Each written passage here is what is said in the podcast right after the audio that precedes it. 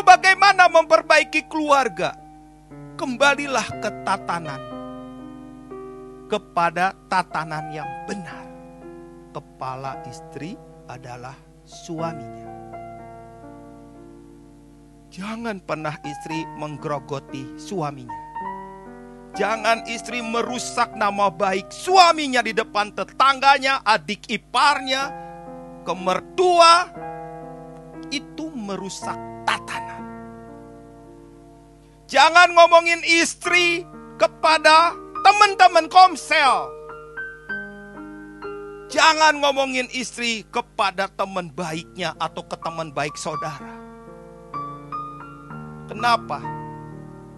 Karena itu tatanan. Jangan ngomongin suami kepada teman-teman baikmu. Jelek-jelekin. Engkau sedang mencoreng wajahmu sendiri. Engkau sedang merusak tatanan. Engkau sedang menggoyah sesuatu. Maka lihat efeknya. Kerusakan